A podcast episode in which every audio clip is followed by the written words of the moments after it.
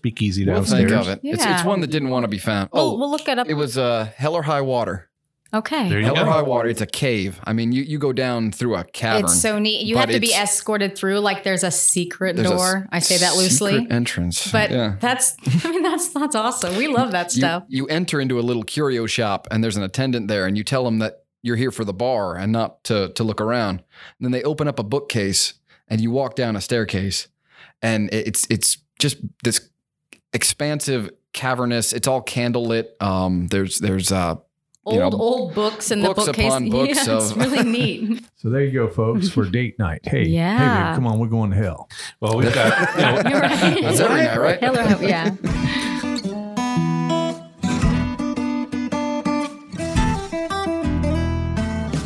Welcome to another trip down the Bourbon Road with your hosts, Jim and Randy.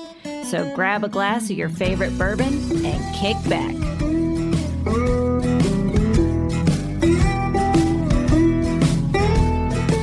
We would like to thank Tommy and Gwen Mitchell from Logheads Home Center for supporting this episode of The Bourbon Road. Find out more about their fine rustic furniture at logheadshomecenter.com.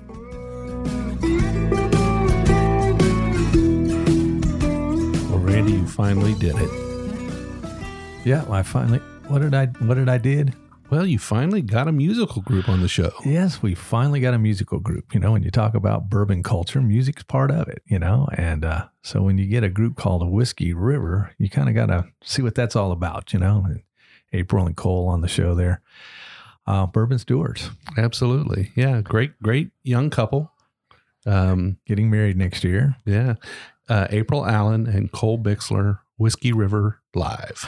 And, and I don't know how do you get the name Whis- Whiskey River, and evidently they have it trademarked. I- Yeah. you know, there's a every state you go in has a Whiskey River somewhere. You know, and it's usually a club, not a group. So these guys are out of Richmond, Kentucky. They're a uh, a folk music duo. They do a lot of covers, but they also have some of their own original work. But they are um, both U.S. Army vets, both served our country, and uh, actually met in uh, Washington D.C. Uh, at an event. It's kind of doing shows for the for the servicemen. But so. you know what? It, what really amazes me is how the more and more times we do these interviews, the more and more people are popping up to be certified bourbon stewards. We're gonna have to work on that, Jim. I think we do need to. I think I think you're right. But uh, fun show, and they've got an interesting recipe to share, and we'll try to get that video. We we videoed them making their signature drink there, so That was a lot of fun. I had a great time. Yeah, it was. All right. So uh, let's get on to the show. Sounds good. All right.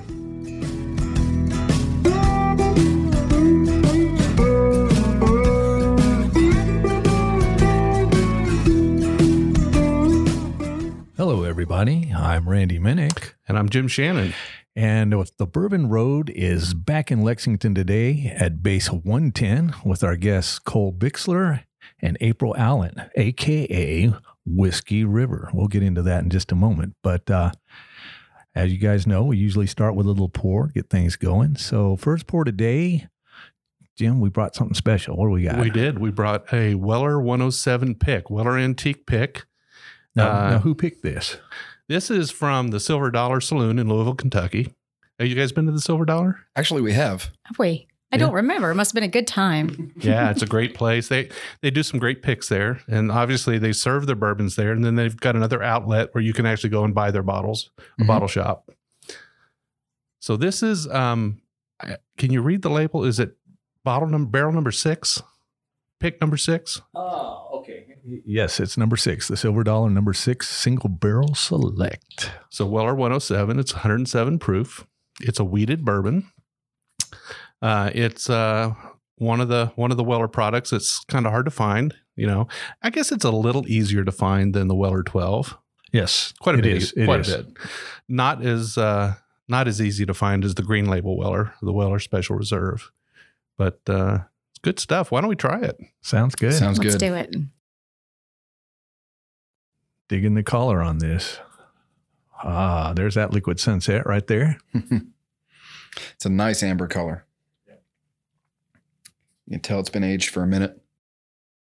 Yeah, I, I don't know what the average age is on a on a Weller 107.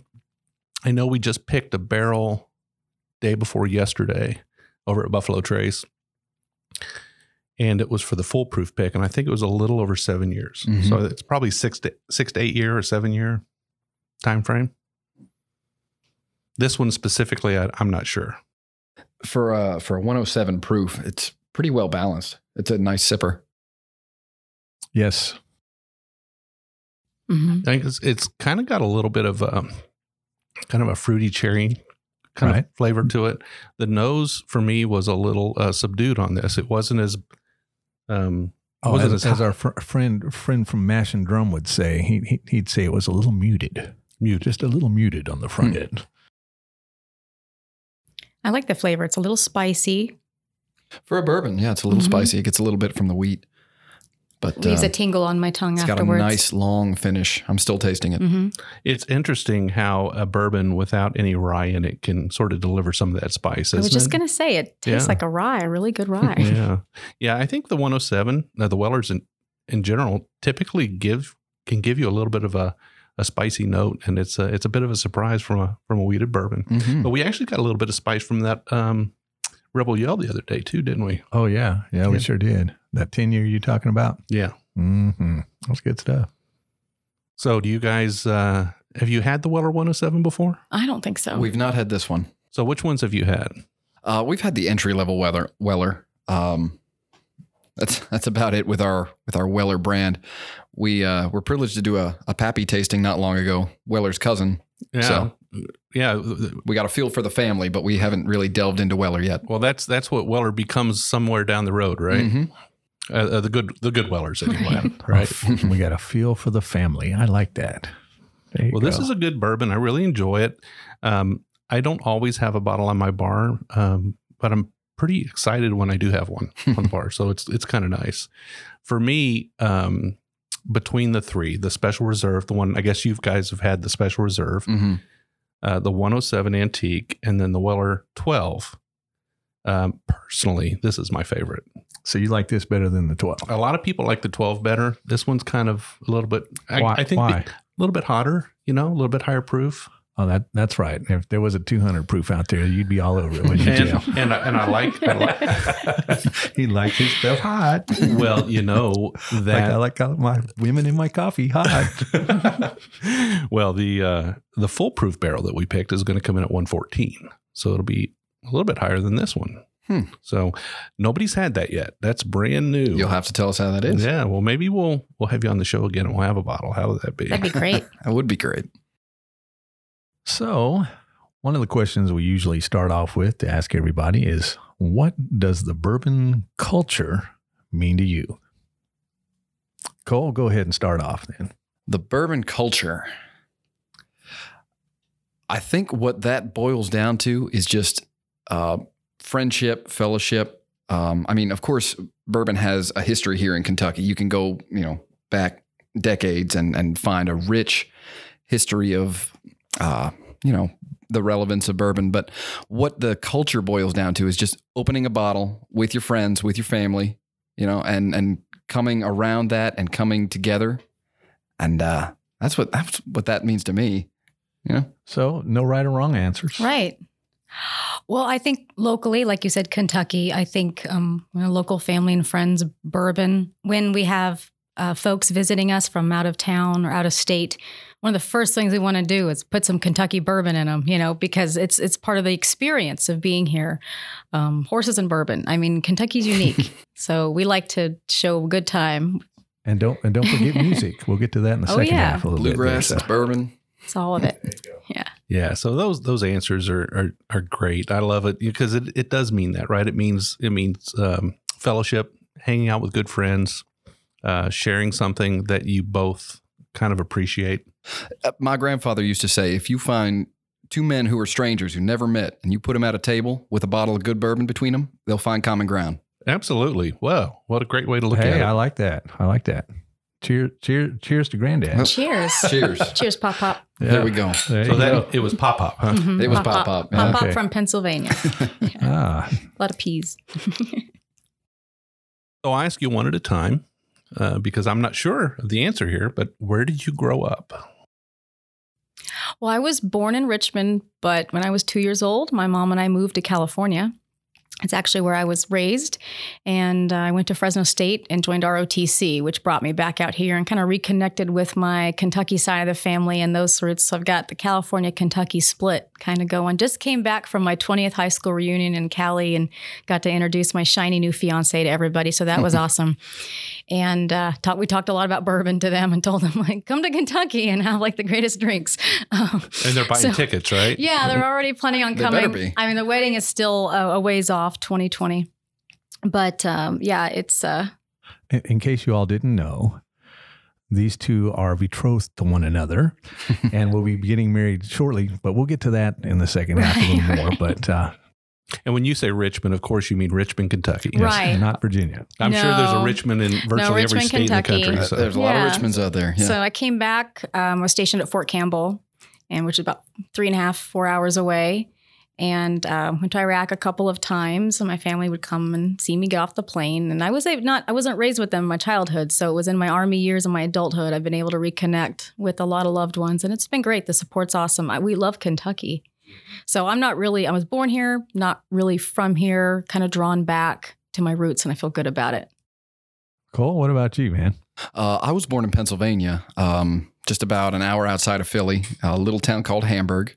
No one's ever heard of it, don't worry. But uh, yeah, I, I had a pretty standard upbringing there. Then I joined the Army too, and that sent me round the world. I met a beautiful girl. She said she was had already made plans to move to Kentucky. I had no plans whatsoever, so I just followed her here.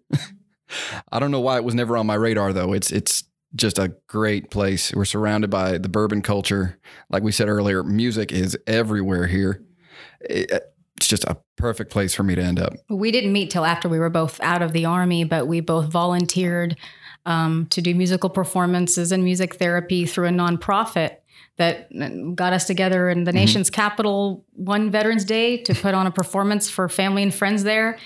And we were put in a USO rehearsal room together, and Yeah, we I heard kinda- him sing, he heard me sing, and it was kind of a kind of the start. I heard an angel sing, then I opened the door. Oh my Oh, gosh! I now, you. we're- now So it's starting. Boy, this, this bourbon is getting sweeter Oh, by the hey, minute here, yeah, this folks. is the this is the bourbon that makes you super sweet. We'll have to get this one. Ah, ah. He's always in a good mood, but he seems a little extra sweet today.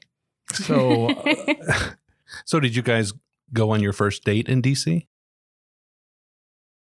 Yeah, Was it? It was. Ruth's it was Chris? at least in Virginia. hmm Maybe not DC proper, but right. Well, I and I was in a, just a part of my life where I was single with two children and and uh, wanted to leave Virginia, wanted to come back home or go somewhere where I had some kind of support system, kind of starting over. You know, a lot of people go through that, and we had just sort of met, and then I was like, my my house is selling. I'm moving to Kentucky. We had just started dating, and it was one of those.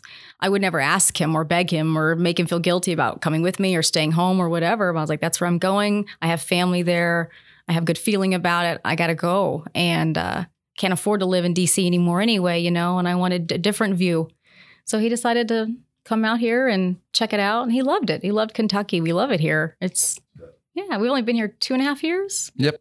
Oh, so you haven't So been here that long. not Wow, that long. not too long. Still need the GPS driving around Lexington. so so so let's move on to that first bourbon experience. When was the first time you had it? Where were you? Uh, you know. the first one I remember is with you. Oh, really? Yeah. Oh, so this Oh, is, so that's you a- guys are pretty recent. that's a late because experience. we sort of came to Kentucky at the same time and it was just sort of everywhere. I was always a gentleman's jack kind of girl and I really didn't dive into the culture or had an interest in it like I do now when I was in the army. I was just too busy and too tired. just no time to party. Um, but uh, I think it was our love of bourbon started kind of just here, just being here. being here really Mhm. opened it up. Yeah, I- I was a I was a Jack Daniels guy too before I Mhm. moved here. Uh, It opened up a whole new world for me. But I, I think my very first bourbon, now that I'm thinking about it, uh, I was probably far too young for it. I found some wild turkey in my uh, in my parents' liquor cabinet and had a swig of that. Thought it that was the the height of uh, adulthood, There you go. and uh, that kicked my butt Yeah, I yeah. back then. Now, now, when was that? No, Oh, statute goodness. of limitations is long Oh, past. oh well, okay. I want to say an age that's not too young. I probably was 17. There you go. Yeah, that's about Right. when most of us hey hit the dirt. That's when we started drinking the vodka out, out, yeah. of the liquor cabinet and filling it up with water, right? Yeah, it's called, I think everyone it's called does that. being bourbon curious, right? There you go. That's it. I like that. So, so you don't remember what yours It was? It was either Four Roses or 1792, which Oh my goodness! You started off with the good stuff, I like right off the. Well, I of brought you a good bottle of 1792 when, when, we he and moved I here. first started dating, and we never went to anywhere that didn't have a, a good bar. He would do his research ahead of time and be like, "I like the culture of this one place. Let's go check it out." We like the speakeasy kind of hidden places. I mean, we we Off love beaten we love the. Prohibition era theme, We'll call Oh. one out. And Give them some creds here. Yeah. Where do you Where do you what was like the to latest speakeasy we were at?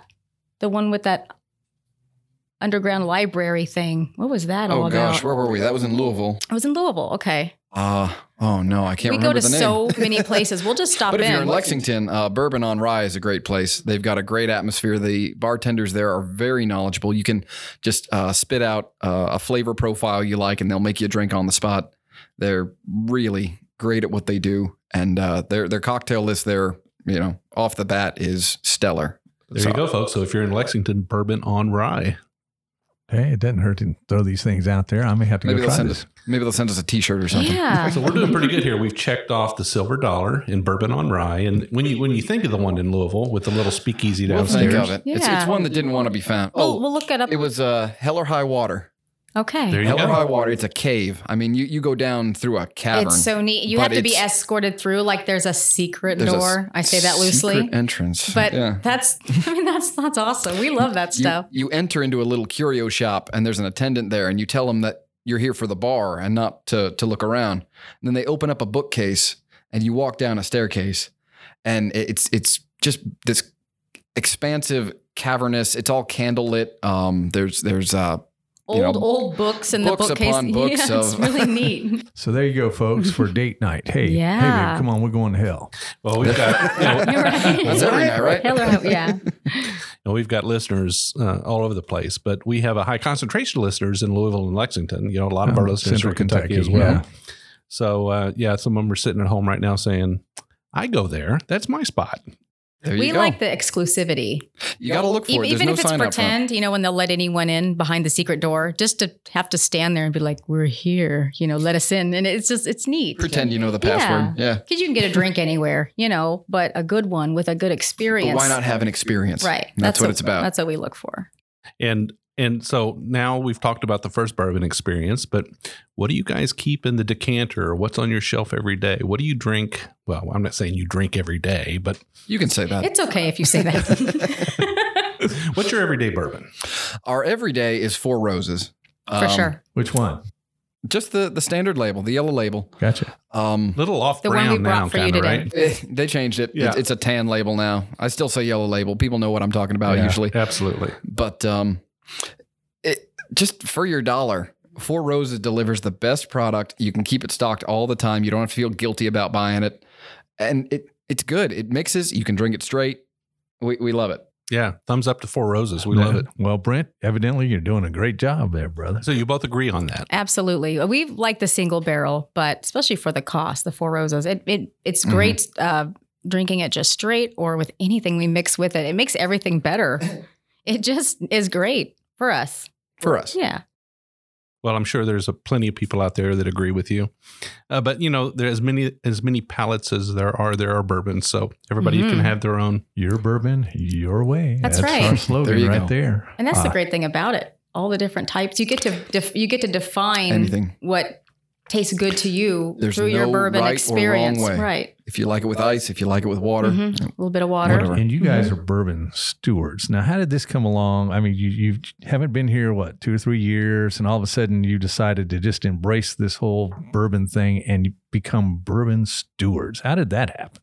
Well, you say we haven't been here long. The Bourbon Stewardship Program has only been here for maybe a year and a half. It, we We, We- caught it early. we caught it right when it started. I, I said there's, you know, uh, when I moved here, I was kind of a wine guy, a bit of a bit of a wine snob, I guess you'd say. But um, uh, when I got here, I got into bourbon, and I saw that there was a uh, a genuine certification available. So we we hopped on the bandwagon there. Uh, it's through the Stave and Thief Society. They have since uh, branched out and opened the Moonshine Academy in Louisville, uh, where you can go and learn uh, bourbon stewardship in depth. They have the the standard burns, bourbon stewardship program, and then they have the executive bourbon stewardship program, uh, which just makes you a master. I guess we haven't gotten that far, but um, it was a, a great program, and it's not terribly expensive to get involved in it. If you feel like you like bourbon and you want to learn a little more, for for just a, a couple bucks, you can get their uh, their workbook, their study guide, and uh, take the test, and and you can be a bourbon steward too. It's not uh, terribly difficult. You just have to know uh, what's going on in Kentucky, what's going on in bourbon, and uh, right. The study guide gave all the answers. You just have to read it. And then they send you a pin and a, cert- a certificate, and it, it's, It's a handsome pin. It's, It's, a just nice it's just something to lapel pen. add, right? Where they, my mother used to call it uh, patting your self esteem bra or patting your resume. Yeah. Like just just, to, just to called it? have another. That's what she used to call it, just to have another thing. But we actually Between Oh, just- Pop Pop and, and Mom. Right. Well, I tell you what, we got a few That's some here, don't crazy crazies. Some good influences. Yeah. But uh, anybody can do it. It's affordable, and the studying process wasn't too difficult. I got through it. It's great. You, you, everyone can learn something from it. I, I think even if you think you know bourbon, you, you can open up that study guide and learn, you know, some obscure fact you never knew. Uh, you can always learn more. There's always more to know, and that's what it's about. Yeah, so we've had a few guests on before. Um, I don't know if you guys have heard some of the past episodes, but it seems like this is a, a thing that's sort of repeating a little bit. It seems like this is really gaining a lot of steam, and uh, you know we've had uh, we've had uh, you know bottle shop owners or um, bourbon air tour pilots, Oh, yes. um, and and among other people who have this steward uh, stewardship, and now. You, you know, you guys. I think Randy and I are going to have to do something about that. Oh yeah. I think you better. I swore when I hit the end terminal on that train track, as far as school goes, I would never take another test. I hear you. But, I But it's a have, test about something you really love, right? I, I, I may have to break down and go do this. I loved it because I felt like I could kind of keep up with him a little bit in knowledge. Like I, he loves it so much. I just love really drinking it, but he loves the science of it and and everything. And so I got to learn kind of what he knows. So when he talks about it, I'm not totally in the dark, just sipping away blindly. You know, I know what he's talking about. Well, well, speaking of that competition and keeping up with the boys, I understand you're pretty good at that kind of thing. And, uh, Oh. you know, we, we'd kind of like to, you know, with both of you being vets, get into that just a little bit if you want to. So, you know, Jim, I'll let you handle this next segment there. Well, I mean, are you guys comfortable talking about your military service? sure. Absolutely. we We're heard you're books. a veteran yourself. I am. I am. It's been a few years. Yeah. It seems to be a reoccurring theme lately on our shows about veterans here. So Veterans who are bourbon stewards. I know it. There's a a- correlation? I, maybe I need to do a research project. Maybe. Well, I know that veteran, there's a lot, there's a growing population of veterans that are settling in this area. The American Legion in Richmond, where we live, has the fastest growing membership in all of Kentucky. Wow. So this is just a great place. I think veterans, we just find ourselves drawn to something that is good for family, good for life, culture, a little of everything. You're not too north, not too south, right? You're just Right. kind of in that sweet Right in spot. center. You can right? still get sugar in your you can iced still tea get here, folks. right. yeah, we- they haven't banned all plastic straws yet. Yes. Um, but We just came back we from came back California. That was a, you have that was to, a problem. You have to ask for a straw, even if it's really obvious you need one. And then what they do give you is this paper thing that just falls apart. You're like, great, great for the earth. You know, I'm just gonna walk around with my own plastic straw from now on. But um, yeah. Concealed carry. There you go, folks. Oh, oh, we did that too. you But now you don't have to. we, don't we have paid, we paid for the class Now and got, ahead of the game. got the thing, and now that's like you don't have to have it anymore. You can carry your gun anywhere. So it's kind of that might be a different discussion. right. Well, do you want to tell me about uh, about your career? Well, yeah, April, go ahead and start us off there. my uh my military career. Oh my gosh. Well, I was at Fresno State when 9/11 happened and I was about halfway through college. So it was sort of a calling. I didn't want to drop out of college, so I did finish, but then I did ROTC. So I became an officer in the Transportation Corps and I got to Fort Campbell and went to Iraq a couple of times with the 101st Airborne. Um, just a great, exciting, terrifying, wonderful, memorable time, all the things at once. Um, and uh, I got out because it it was so rough. It was year on year off. You were going to be in the sand every other year, whether you liked it or not. And I saw a lot of families really suffer. It's just so hard. The fathers suffer enough, but as a, as a one, someone who wanted to be a mother someday, I couldn't imagine because technically, after three months of having your baby, they can deploy you. It's just ter- not, not not you know basically Right. take your child away from you for a year. No maternity leave. And and and and I worked with some amazingly strong men and women, but that's the one thing that will break you. And and I just said, you know what? I've done more than two years of combat time. I feel more comfortable in a Humvee with a gun than I do anywhere else in the world. It's not, you know, I need to get back into civilization. And it was an amazing experience, and I learned a lot. And it was very hard, but um, it uh, Cole and I just feel like with our we just we did what we could and and we don't feel bad about getting out, not doing the full 20 years. I don't know how many years you did, Jim. I did eight. You did 8 I did 5. I think you did 3 or 4 I did uh, four with active, some two reserve, reserve. time. So, you know, that seems to be long enough for a lot of people. So, it, it was good, enough but I'm me. glad it's over. Yeah, burnout you know, burnout rate must be pretty quick. it's hard. You know what? Yeah. I, I give massive kudos and thanks and praise to the people who do 20 years. It's not for everybody. If, if you're listening and, and you want out, it's okay. Um, but uh, to those guys who stick it out, I mean, thank you very much. You guys were meant for that. That's the only way you could do that. It was a great and how did you guys adjust when you came back from your deployments? Was it easier for you, or did you did you have difficulty adjusting? I had some family members pull me aside in concern. Yeah. Um, Nothing crazy, but just she's changed. Yeah, And how can you not? And I was uh, in a, I was in uh Tikrit, the first deployment, Southwest Baghdad, the second. I was always with artillerymen or infantrymen back when women weren't even supposed to be in those units. I wasn't allowed to wear the insignia or have the flag, or but I was still doing the same job, carrying the same weapon, the same weight, the same vest, in the same truck with them, ready to do the same mission. And so it was eye opening for me. I was the first two years of my Army career, I was the only female officer in an entire battalion of about four to 500 soldiers. Well, I- I understand you were you were actually pretty good with that gun too, uh, but they wouldn't take you into Ranger School or something. They would not uh, allow females at Ranger School at the time I was in, or I definitely would have tried for sure. I was way more gung ho back then. I was, You were you were briefly I the commander of just- a, a I had company that wouldn't company- allow women. Like it, it was. A, It was well, we, we were in the company that was attached to the battalion that that technically didn't it didn't even have a women's restroom in the building. When I showed up my first day to report to my boss, there was only one door and it had a male sign on it and I had to, you know, make a female sign and be like, here, you know, when I'm in here, this is going on the wall and tried not to make us make a sound, you know, tried to blend in and stopped wearing makeup and doing anything feminine and just became one of the guys. But Mm. it was that's all I cared about at the time. I tell you what, I loved welcome it. back. welcome back. So true. yeah. So true. But Thanks for coming back. That's what I had to do to get through it. But that's the adjustment. I had, you know, I had to toughen up real quick. And I was only 24 when I became second in command of an 80 personnel company. So it was just this ultimate pressure that when I'm, you know, in college and doing ROTC, which is, you know, part time Army play, it didn't feel as real. Didn't realize. Um, I knew it would be hard, but not as hard as it was. So I think if I hadn't deployed so much and been with the 101st, which are just so hardcore and so tough, I, I may not well, have they've- burned out. They've got a reputation to uphold. And they have to. 101st does, Absolutely. so and only they the do. strongest can stay Yeah. there. And so I was blessed to stay with one unit the whole five years. I mean, I made sure to keep my my value. yeah. My father was a screaming eagle.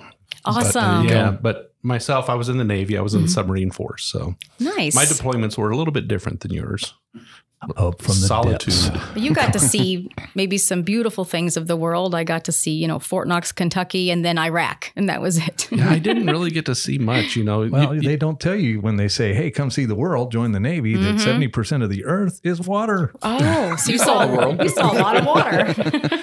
Yeah, man.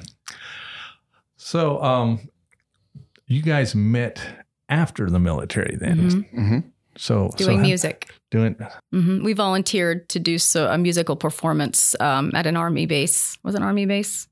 Uh, Some kind of no, veteran. that it was a Veterans Day thing. that was a public affair. so Okay, you were public out affair. of the military at that time. We and were. decided Yeah, to go back were and do some out. music. Well, okay. we he was in the soldier well, show. Yeah, I had a I had a different military career. Mm-hmm. I don't know if I should. Yeah, tell us about Uh, the soldier Get show. It's that, it's no longer funded, and but It's uh, it's it not a thing anymore. But right. um, well, I guess I'll I'll start at the beginning. sure.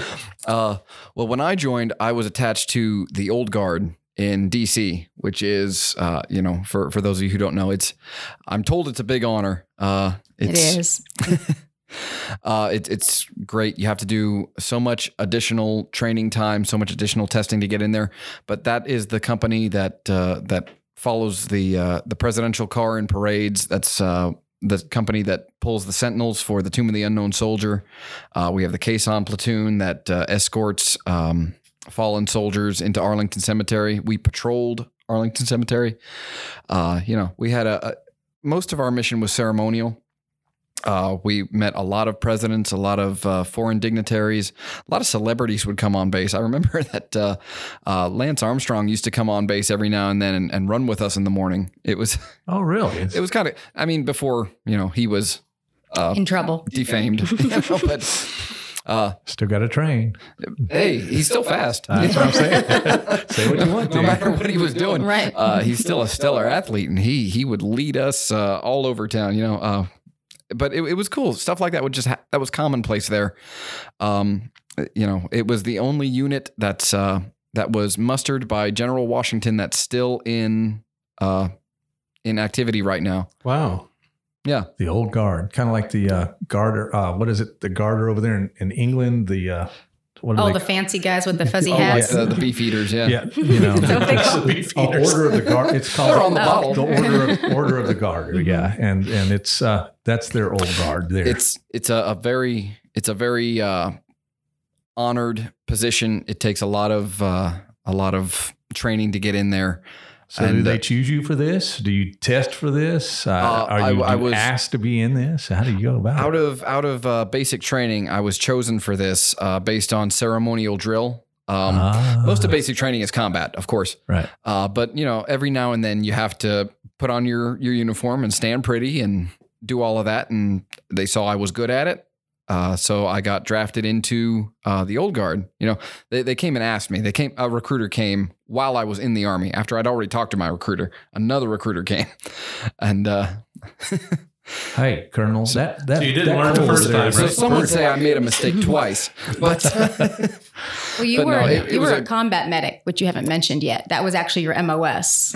So Yes, this guy saves lives, just so you know. He's being humble, but he was a combat medic.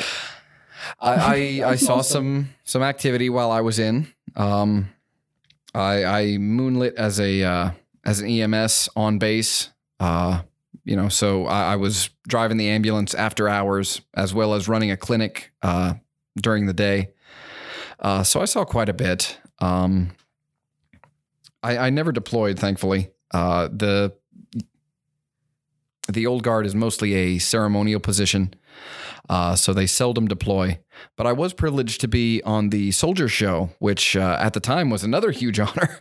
Uh, it's since been defunded. Uh, you won't find it anymore, but it's been going on uh, for decades. Uh, it was started by Irving Berlin, the guy who wrote uh, White Christmas and all That's that good right. stuff. Yeah. yeah. Uh, so he started it, and uh, it's been going on ever since. And then it stopped in you know a couple years ago. I'm not sure which year, but I was uh, privileged to tour with them in 2011. They take the top 20 musical performers army wide. They do like an American Idol style, uh, you know, teardown of people. You send in your audition tape, and then you get a live audition, and this and that. And uh, I was I was lucky enough to make it through. So I was one of the top 20 uh, army musicians that year, and we we basically we were rock stars that year. It was really fun. Uh, we toured the world. We went to 140 bases in seven countries, and uh, just put on a rock concert. Wow. it was Wow, really That fun. would be fun. It's kind of Yeah. like kind of like the USO was, I guess, years ago. Yeah. Exactly. hmm Yep. Well, guys, we have uh, sort of hit our halfway point here. So uh, we're going to go ahead and continue to sip on our Weller while we take our break. And when we come back, we'll find out what you've brought for us to drink. And we'll talk a little bit about your see how music. this bourbon steward thing works out, and then we'll get into some of this music and what future plans are. Sound Sounds good? good. Yeah. All right.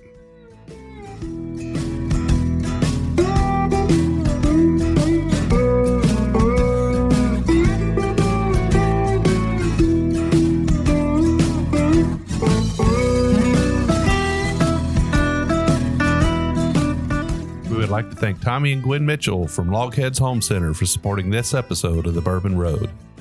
Logheads Home Center, nestled in the hills of Kentucky, is an industry leader in building handcrafted rustic furniture. Family owned and operated, they take pride in offering only the very best for their customers. The Logheads, and that's what they like to call themselves, are skilled woodcrafters who are passionate about creating rustic furniture for people who appreciate the beauty of natural wood.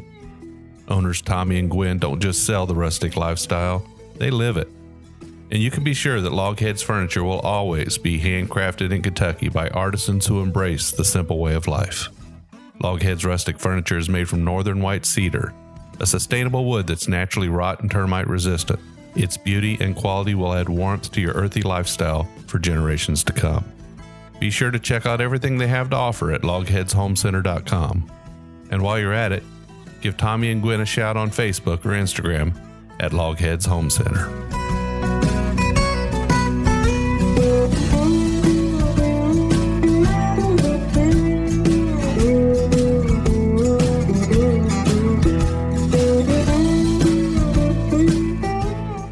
Welcome back to the second half of the show. We're here with our Whiskey River, Cole and, and April. And uh, so during halftime, they mixed us up a little drink here, folks. And, and we're going to put that out. I, Jim, what are we going to do? We'll put that on. I think a- we'll put an Instagram movie out on that. I- That's kind of I- neat. I thought it was great. They they did well, you know, no script or anything. Uh, so you made us a drink, a little cocktail here, and it's bourbon stewards. You know, I know it's going to be just freaking awesome. So tell us what is what's this called? How did you make it? What did you put in it? Yes, sir. This is a strawberry basil sour. Strawberry basil sour. Yes, sir. We Is use that why I have a leaf floating around in the top of my? that is why you have a leaf floating around in the top. It's not just for decoration. All right. But yeah, we used uh, two ounces of Four Roses bourbon, uh, one and a half ounces of a homemade strawberry uh, simple syrup, which so, you could so what is in this simple syrup? I like that idea. yeah, homemade. Um, you can make this at home. It's so easy. Uh, you just get a skillet, um, put on uh, a cup of water, get it boiling, add a cup of sugar. Now you have a simple syrup. Uh, then you add uh, about 15 to 20 strawberries that you've cut in half and let them simmer. Just just let it simmer for uh, half an hour or so. And what you've got is a strawberry flavored simple syrup. Super good. Uh, you can put it on ice cream. You can put it in your bourbon. It's fantastic. so do you have to strain that or anything? Yeah, you'll have to run it through a strainer, get all the bits of strawberry out, of You- course. You, know why you're going to have to do that, folks. And those of you who know me know that I am not a strawberry fan because strawberries look like they have a bunch of fleas sticking out of those things. We're gonna get him to try it and, though. and, and I Yeah. have told them that I'm going to brave this and we're going to do this today. and uh, the, the strawberry thing here. But um, But yeah, so it was two ounces of Four Roses, uh, an ounce and a half of that strawberry syrup, and then uh, half an ounce of lemon juice, just to kind of counteract the uh, the the sweetness of sticky, the uh, yeah. sweet fruitiness Gotcha. of the syrup, and uh, garnish with a basil leaf, and uh, you've got a strawberry basil sour. Wow. Okay. It, it smells good. I will say. All right, Randy, Wow. quit talking. I'm Uh, ready let's to try try Let's this. try it. Well, you definitely get the basil right off the bat. Mm-hmm. Mm. And He puts basil in it when he shakes it, and then another one for garnish afterwards. Yep. So But the this- flavor's really infused. This looks like a summer drink to me. If I was sitting there, you know, and you were to come to somebody's house and they're sitting back there on the porch, you know, this this looks Mhm. like You know what this would go good with? If What? you had one of those uh, those pizza cookers out on your back porch, you know, the, the stone pizza cookers, and you It had would go with that. wouldn't it, wouldn't it because of the basil? I think you know, but oh, it's Mhm. delicious. you know, the strawberries are not that strong in this. Right. I I actually kind of like this. Well, there you go. not, And you there's know? two ounces of bourbon in there. In my experience, it, it goes down too smooth. right. So you got to be careful with it. well, he's you- learned through watching me drink them down a little too easily. well, you can definitely taste the bourbon in this. So this is a spirit forward cocktail, no doubt about it. Absolutely. I'm glad y'all are enjoying it. Yeah, and you really can good. substitute the lemon juice with sour mix, which we've done before because we had a whole bunch of it and we were experimenting. So you can use sour mix. Absolutely. It's not Whatever you've got on quite hand. as good, eh, but you know, yeah. any of that lemon lime syrup, Mhm. that'll do. or any Oh. fruit. I want to try it with peaches. I was going to ask about the simp the simple syrup. You can make peaches, strawberries, blackberries. Absolutely I guess any- anything. Anything. Yep. And and a lot of folks don't realize that what you're paying, you know, eight bucks for in the store, Mhm. you can make Right. at home for a fraction of the cost. Any fruit you like, boil it with some sugar and water at home Mhm. and just watch the magic. We've it's made so peach easy. syrup. We in the fall we like to uh, we like to do a little. Uh, we'll boil some some uh, apple simple syrup and put on cinnamon, coriander, like all those fall spices. hmm really get something. You can add that to to wine, to mullet. Oh, it's so good. you good. can put it in in whiskey and make an old fashioned that tastes a little more like autumn. You know, hmm So there's a lot you can do at home. We definitely The- the- change our drinks due to the season it is. yeah, I was going to say the Mhm. warm toddy can take on a whole new Yeah. Mhm. persona now. And the, I guess, peach, huh? the peach simple syrup, Randy, that's right down your alley, right? Well, just look, why does everybody think just because I hung out in South Georgia for a while that I'm supposed to be a little peach boy? That's what I thought. Is that what? More peanut guy, actually. But whatever. Peanuts and peaches. So, Whiskey River. The last time that I had anything to do with Whiskey River, it was actually a club in Macon, Georgia that Jason Aldean used to play all the time. So, Mhm. when I was playing country music, I was kind of on the way down with the groups I was in as Jason Aldean was coming up. And he used to play at Whiskey River all the time. So, Mhm. when I saw Whiskey River, I was like, okay, country music, Mhm. a club. So the name Whiskey River, how did you get that? Mhm. What kind of stuff do you guys do? Because we're going to talk about music a little bit in this half here. Well, that's awesome. Well, the name is a popular name, obviously, and we did our homework. And a lot of people use the name at their establishments, and, and a lot of other bands are called Whiskey River, not locally that we have found, but they're around there. Um, we actually bought the trademark and the logo that we use. So, not that everyone is illegal in using it, but we are, uh, you know, certified to be a traveling musical duo. We're just sell our ahead of the game. If any Yeah. other duos are out there, Well, the restaurant shouldn't be any kind of competition, so if but there are going to be any cease and desist letters, you'll be the ones issuing them. yeah, if, if, we're, if we're feeling cruel, I we're guess. feeling particularly vindictive that day. right, but- right. Because we'll we'll start some merchandise soon. Um, so our when we've you know we told our story about coming to Kentucky together. We both have musical backgrounds.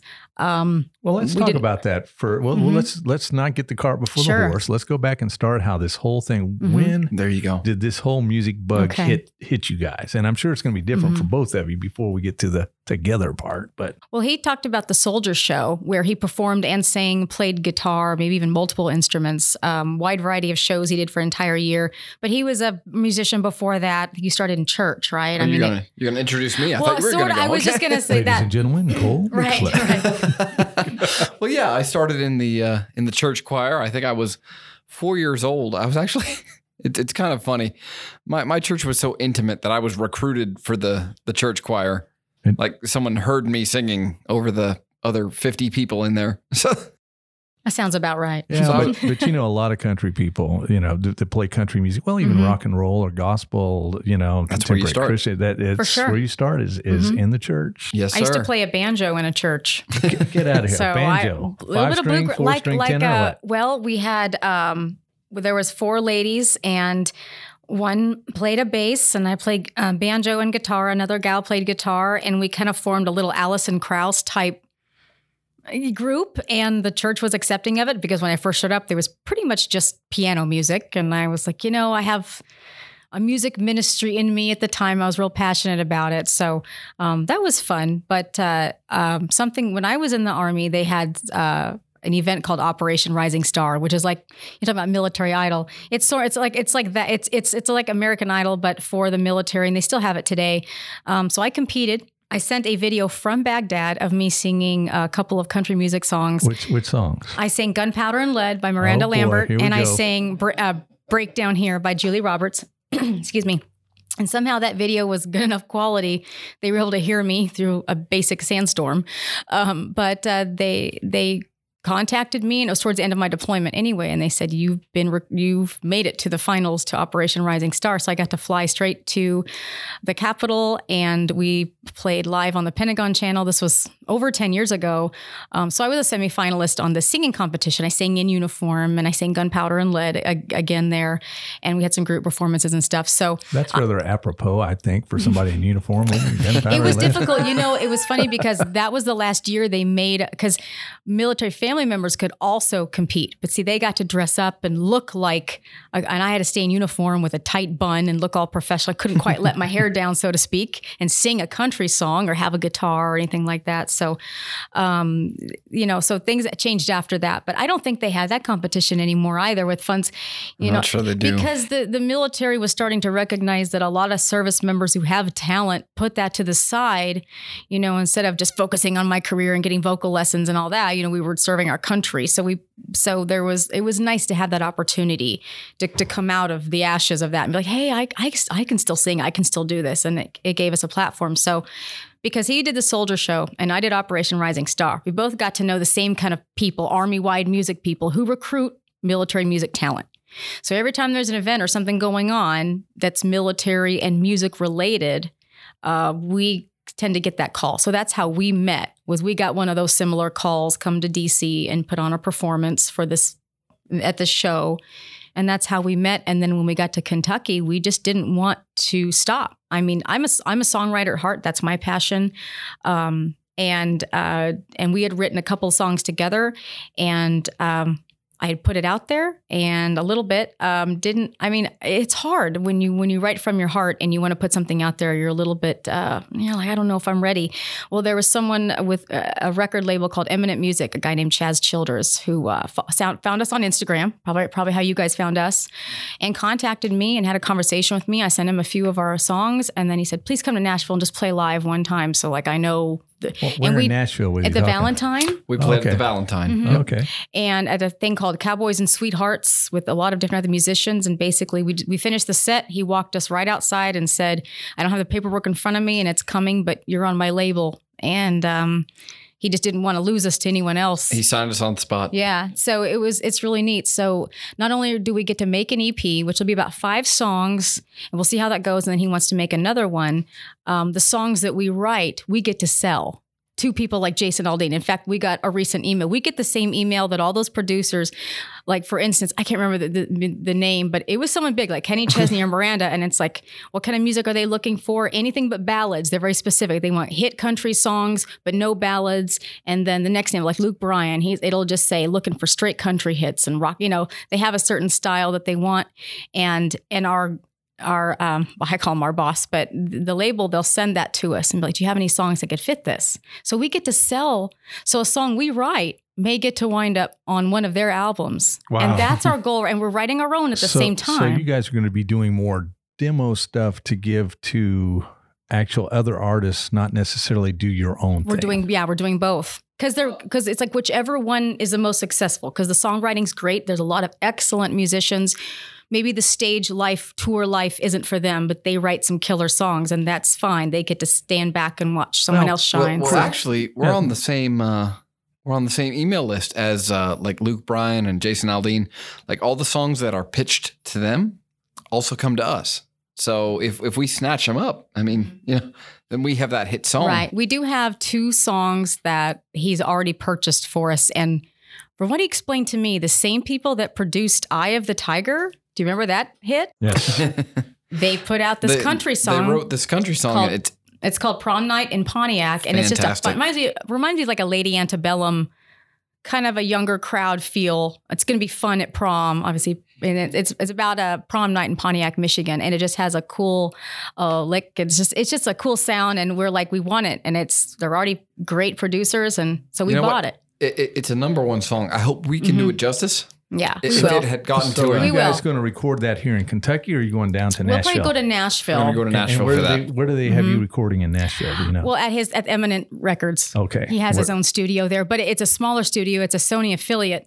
So, and he has so many artists he assigned at once. I think he just went on a talent hunt, and now he's got his people. We're in queue. You know, he can only get so many records right. through. In the meantime, he's like, just songwrite like crazy. Just keep writing, keep writing. And it, we need the time. So it works well, out. And a lot of people, well, even Chris Stapleton made it as a writer. Absolutely. Brent Cobb, a friend of mine mm-hmm. who's doing the Americana stuff, uh, he made it as a, a, writer before he ever decided to mm-hmm. tour. Mm-hmm. Uh, Caylee Hammack, another f- lady I worked with, you know, who's warming up Miranda Lambert and some of those nice. on tour now. It, actually, she went as a writer with some of the publishing houses before she actually made it, and that's supposed to mm-hmm. be the ticket in. And Caylee, that, Caylee's on a rocket ship to the moon she, right she now. Right. She's doing great right now. Mm-hmm. I, I can't believe I worked with her when she was 17 and go, hey, girl. Right. Remember they me. Don't want four and a half and five minute songs in Nashville. You need to make that sucker about three and a half minutes or less.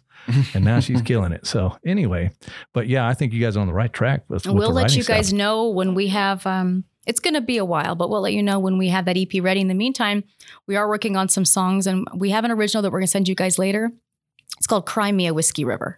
Awesome. Oh boy. So, well, there you go. It's, it's a du- with the it's, it's a duet, yeah. Um, and uh, we love it. We love doing it. And he wrote a song called "Not Getting Jack." Like I'm not getting Jack, I- but I'm, I'm getting Jack. Yeah. I'm getting Jack. Sorry, um, but it's it's a fun song about partying, and then he gets home. It's a and- friends in low places kind of song. Yeah, and his wife's pissed that he's been out all night. Like, well, I guess I'm getting Jack, but meaning Jack Daniels at least, hopefully right? this so is not what they call Yeah. a self-fulfilling prophecy. it's not Oh, from no. personal experience. no, Ah, no, we we just we can we can sing from any perspective. I think you know, just the party crowd Well, is going to love it. and that's the fun part of Mhm. doing that. At least you know We get to adopt experience. different personas. We get to, For to sure. write all these songs. It's, Mhm. it's a lot of Because- fun. Right. Because my wife has gone. "Ha- uh, excuse me, when were you out doing such and such? And I was like, uh, babe, I'm just putting Right. myself in that particular whatever. Right. If we you write know. a breakup song, it's not that we're breaking up. It's just you Just know. because you're a blonde and I drink bourbon and I wrote a song called Blondes and Bourbon doesn't mean that it's necessarily about you. It's not about Exactly. you. no, no, I, I I get that whole thing. But let's let's let's not put the cart before the horse here and go back to when it all began. So who were some of you, you your early influences?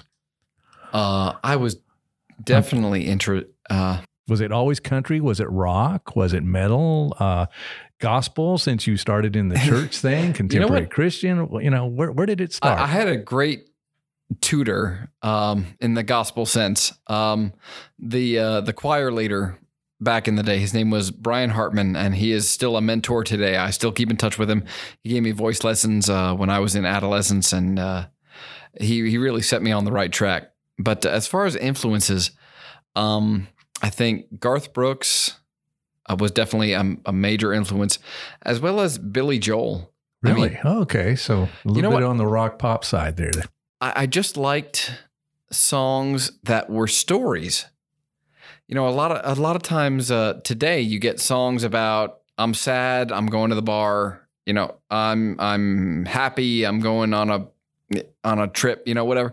Uh, it's stuff you can relate to. They- They're trying to bond with the person listening, but back in the 90s, in the 80s and 90s, they were trying to tell you a story. Tim McGraw, don't take the girl. They were trying to tell stuff like you that, yeah. about people that you didn't know. You know, here's a story about Jack and Diane. Yeah. And you listened Yeah. and you heard the story.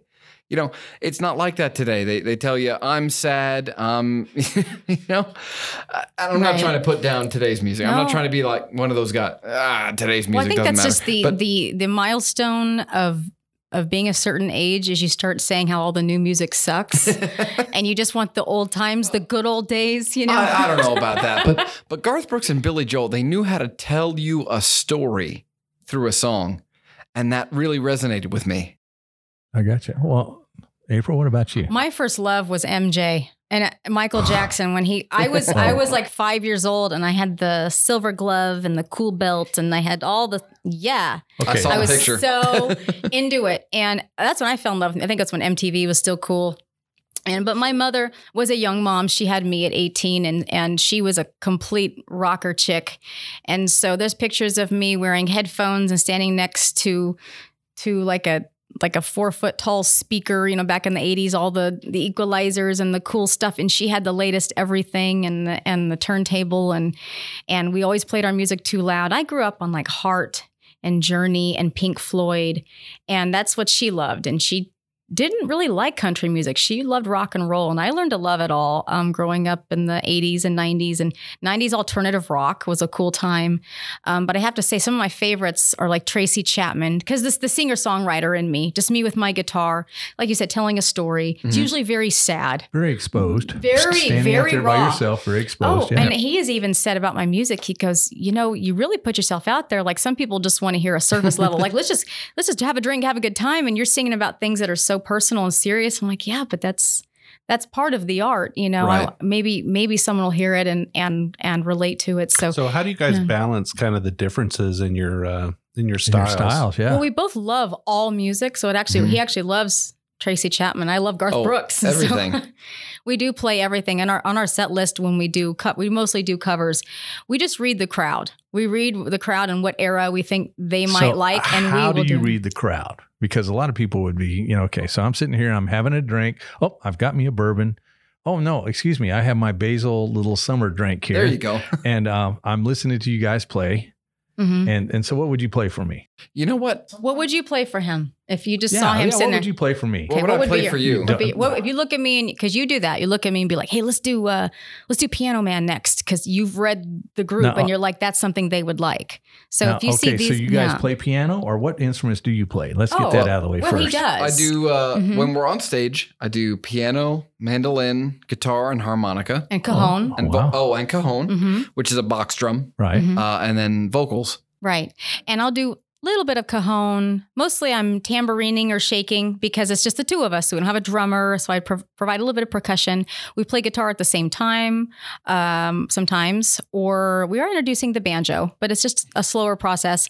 But when we're on stage, we would do some things together, but also some things apart. There's some, like when he does Tennessee whiskey or he performs a song that's just just right for him and I'll just move off the stage and let him kind of do it his way and then we'll switch and then I'll sing something totally different We, and we, we like to let each other have our space. because we're both know? artists we're good Well- together but we have to sometimes- express ourselves Here's the individually deal about that stuff too.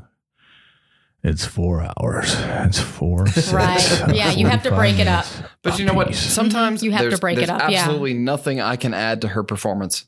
So she just goes on and does it, Mhm. and that's that. But then that's a good chance to drink a little bourbon. That's right? exactly what he does do. there we go. That's okay. right. Okay. So, all right. So Jim and I are sitting here. We're having a drink. What are you going to play for us? Looking at you two, um, I would guess some some southern rock mixed with some '80s pop. He's he's a big Uh, Southern rock fan. I would Oh, do some, you guys some good. nailed Sweet Home. Alabama. See, he's so good at mixed reading with Yeah. some Jack and Diane. And see, I like Mixed- it all. You guys don't understand. I know what I would I used to play. be a Then I put in DJ some- at, at a classical radio Mhm. station. Some Believe it or Bruce not. Springsteen. Oh, Yeah. yeah. And then go Oh, back yeah. to some Lynyrd Skynyrd. Mhm. There you go. There you go. And I I- would I- You Yeah. know, we we just we just read the crowd, and we've already had had it happen that we'll start a song, and no one's involved. right no We- head nodding no one making around, eye no contact one's bopping, right No one's, you know, Mhm. mouthing the lyrics, and we stop. Well, I mean, we'll finish the song, but I mean, but but then we'll completely change course afterwards and be like, no one's digging, you know, uh, We, we, whatever we we're playing. So that yeah, no one reacted to that, Mhm. and we'll try something we else. try not you to be just background noise because most people want to hear some nostalgia, and he's so great about reading the crowd. I I peg you as a Pink Floyd guy. I, But I like. I, I do could like be totally wrong. I really love Gilmour's guitar parts and stuff. Uh, Floyd's not something I would always listen to. Mhm. You know, there's times and you know Mhm. different For things. sure. Um, but you know, I I'm sitting here trying to to think of what I am, and I'm probably as, you as much more. I you know you talk. If you were to re- music. request a song for us to play, what would you request? No, just Uh, assuming we could play anything. Just to- to throw you guys a curveball, I'd probably say, "Hey, why don't you play me um, Blackbird by the Beatles?" the Beatles. We can do That would be Blackbird. nice. Blackbird, Blackbird, yeah, We you do know, that. Come on, That's very focused that. and And sweet. the reason I say that is it's very sentimental to me because one of the times I got in trouble playing music was I was in a club with a guy who had won the first Be a Star competition on the Nashville network. Mhm. It was the bartender, a waitress, and the two of us. And I got started playing Blackbird, and I was like, nobody cares. I'm going to quit the song. And he looked at me, he said, You don't ever quit a song. Right. You play that thing through to the end. hmm And You I play said, okay. Hmm. hmm So now that you said that, I was like, yeah, play me Blackbird one time. Right. Right. Well, not, That's not right. every you song play it can the be a hit. you can. Right. Yeah, And exactly. if, if no one responds to it, you You switch it up. adjust. switch, right. switch gears. We're That's good just at that. fine. So, all right. So we did Blackbird. We're going to Mhm. switch gears. What are we going to play now? Blackbird didn't hit. Yeah, didn't so Wait, it didn't hit with a no Gemini. Let's let's go to something else. What are we going to hit? No one liked it. So Midnight Rider. A little Midnight Rider. We do need- a good harmony we with need to Add that. some action. We both that's play good. guitar It's, with that. It's okay, but it's Well, that- we're that's picturing good. you guys having a drink. You're doing the bro thing. You're at the bar. It's Hey, got to. bro. It's yeah. Man, Right. bro. Cheers, man. Hard to handle by the Black Crowes. Yeah. Yeah, there you go. That would get you uh, guys. You know what? That's the middle ground. I think I could get If, if, into if right you're going to be cheering and saying, "Hey, bro," it's uh, hard to handle by the Black Crowes. One hundred percent of the time. What Yeah. about Jimmy Buffett? um, Not yet. That is that's, That well, comes no, later, third no, set? Actually, but that was one of the few people that my father, my biological father, and I could agree on. Mm. We would actually both listen to Buffett Yeah, right Yeah. before the Uber home.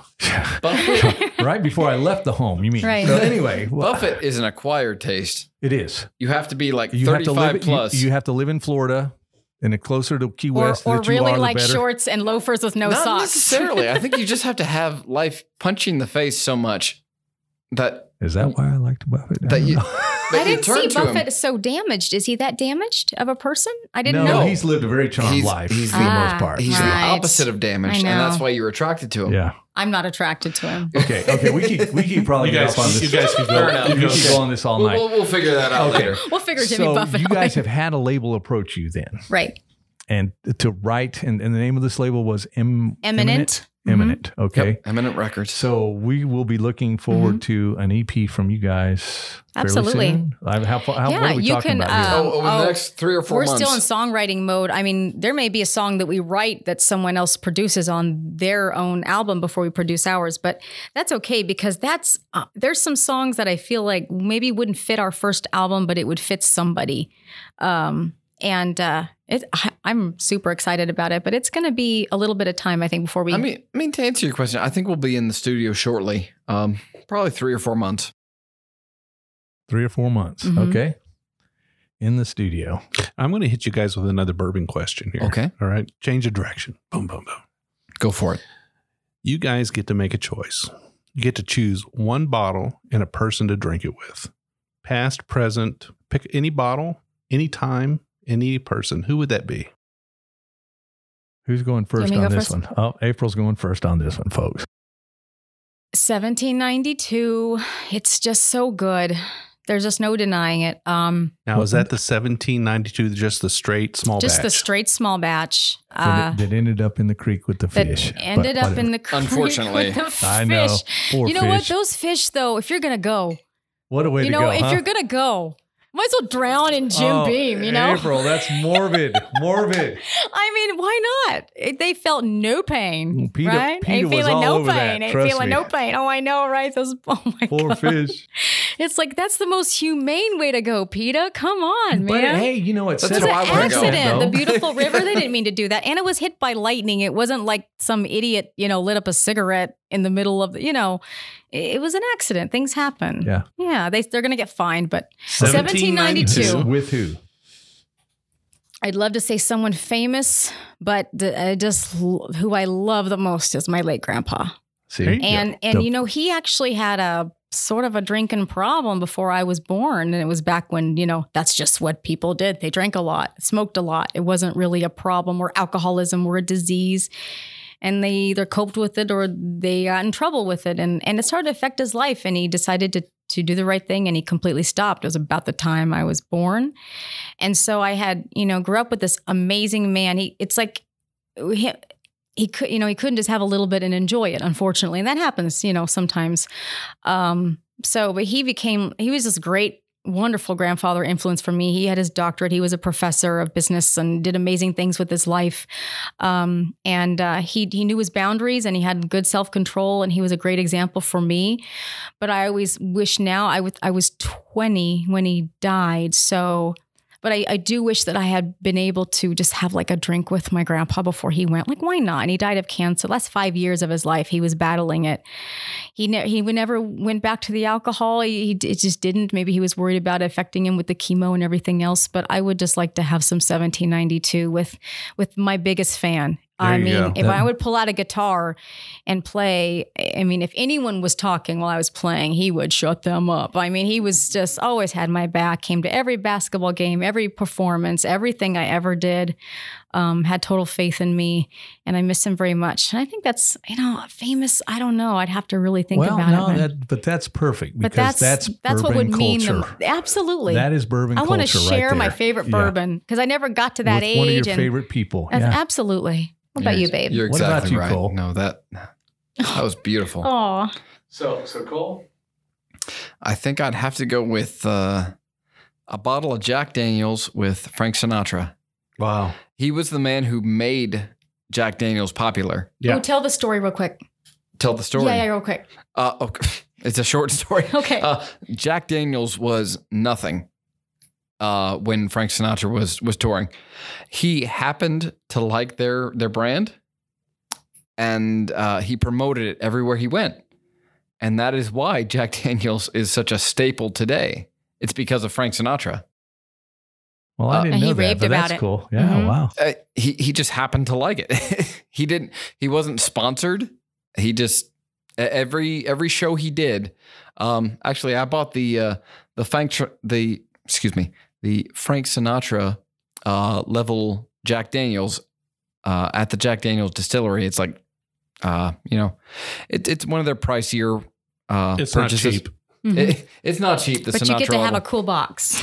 but you get the box, you get the the, the uh, nice signature. display case. Mhm. Do you get you his get- greatest hits with that or no? Wouldn't that be great? You don't huh? get the greatest hits. Oh, it you get a little booklet uh, that tells you how he influenced the the uh, the whiskey as his career went on. And uh, I, I actually learned a lot from it. I didn't know a whole lot about how m- much of an influence he had, Mhm. but uh, I love Sinatra's music. And then I read that booklet, and I'm like, he he made Jack Daniels.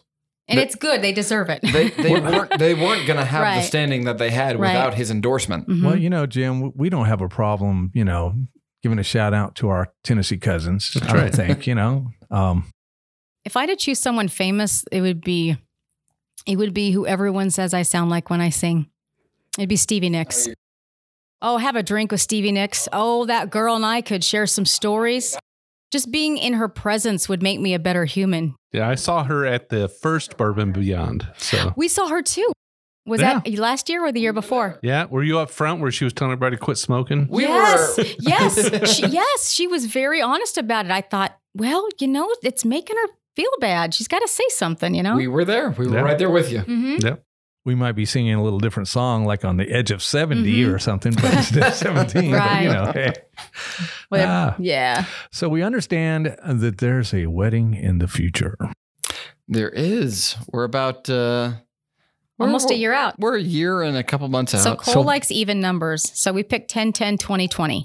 October 10th of 2020. Oh, my goodness. It, it And he gives us plenty my- of time to save a bunch of money that we get to just blow, right? That's what weddings So are. big wedding.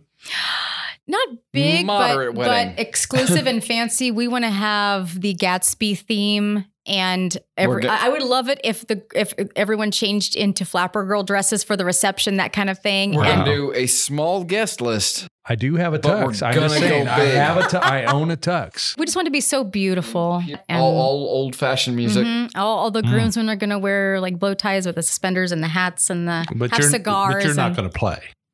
No, Not at our wedding. You're not going to No. sing to we each do other? weddings. Really? You're We do not gonna weddings, yeah, Sing we- to each other, really? Well, you know, we actually have talked about it because I actually may or may not be writing a song that I will play on our wedding night or wedding day for him.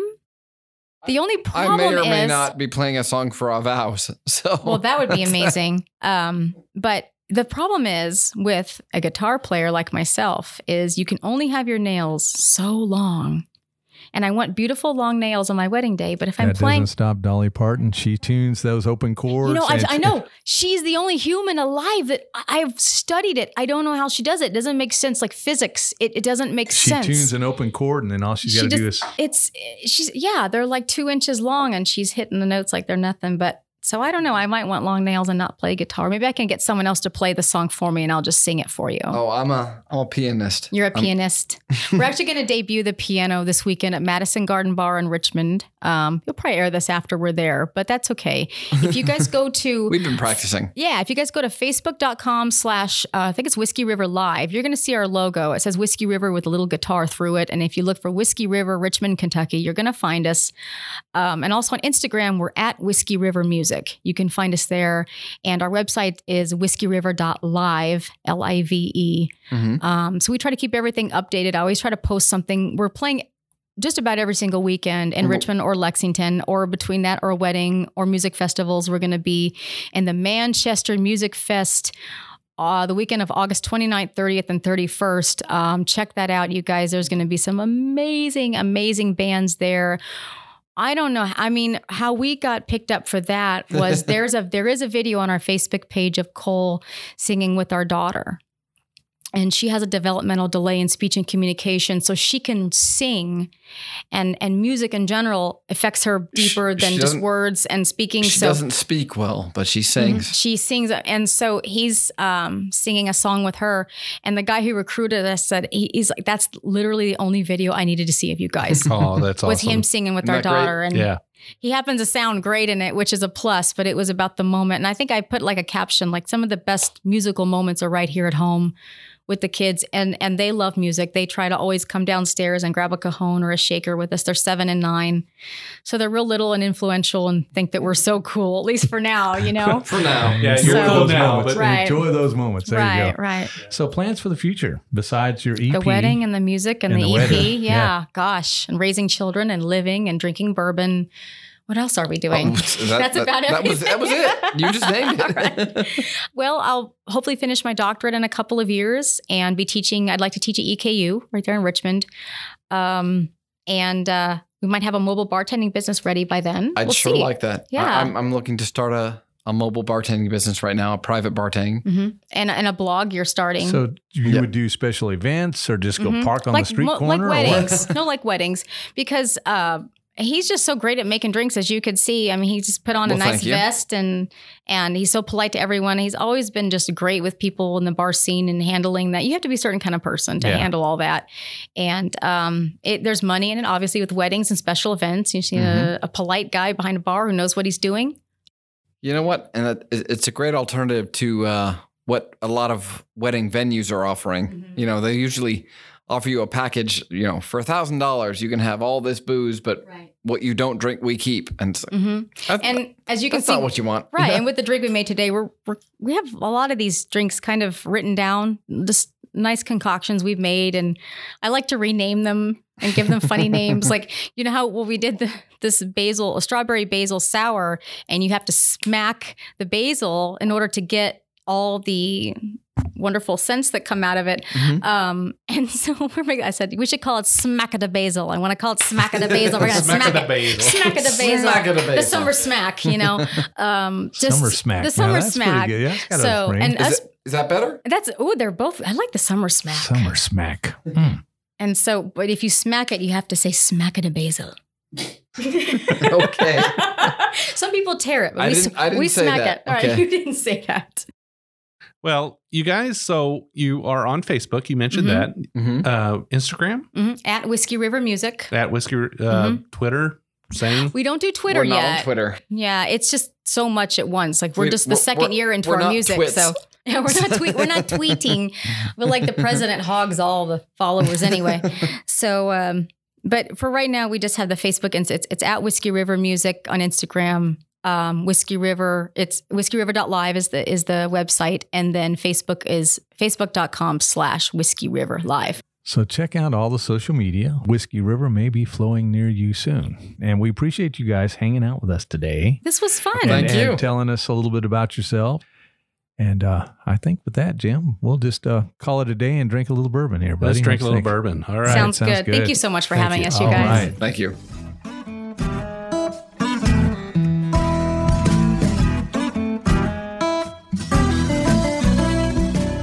Do appreciate all of our listeners, and we'd like to thank you for taking time out of your day to hang out with us here on the Bourbon Road. We hope you enjoyed today's show, and if so, we would appreciate if you'd subscribe and rate us a five star with a review on iTunes. Make sure you follow us on Facebook, Twitter, and Instagram at the Bourbon Road. That way, you'll be kept in the loop on all the Bourbon Road happenings. You can also visit our website at thebourbonroad.com to read our blog, listen to the show, or reach out to us directly. We always welcome comments or suggestions, and if you have an idea for a particular guest or topic, be sure to let us know. And again, thanks for hanging out with us.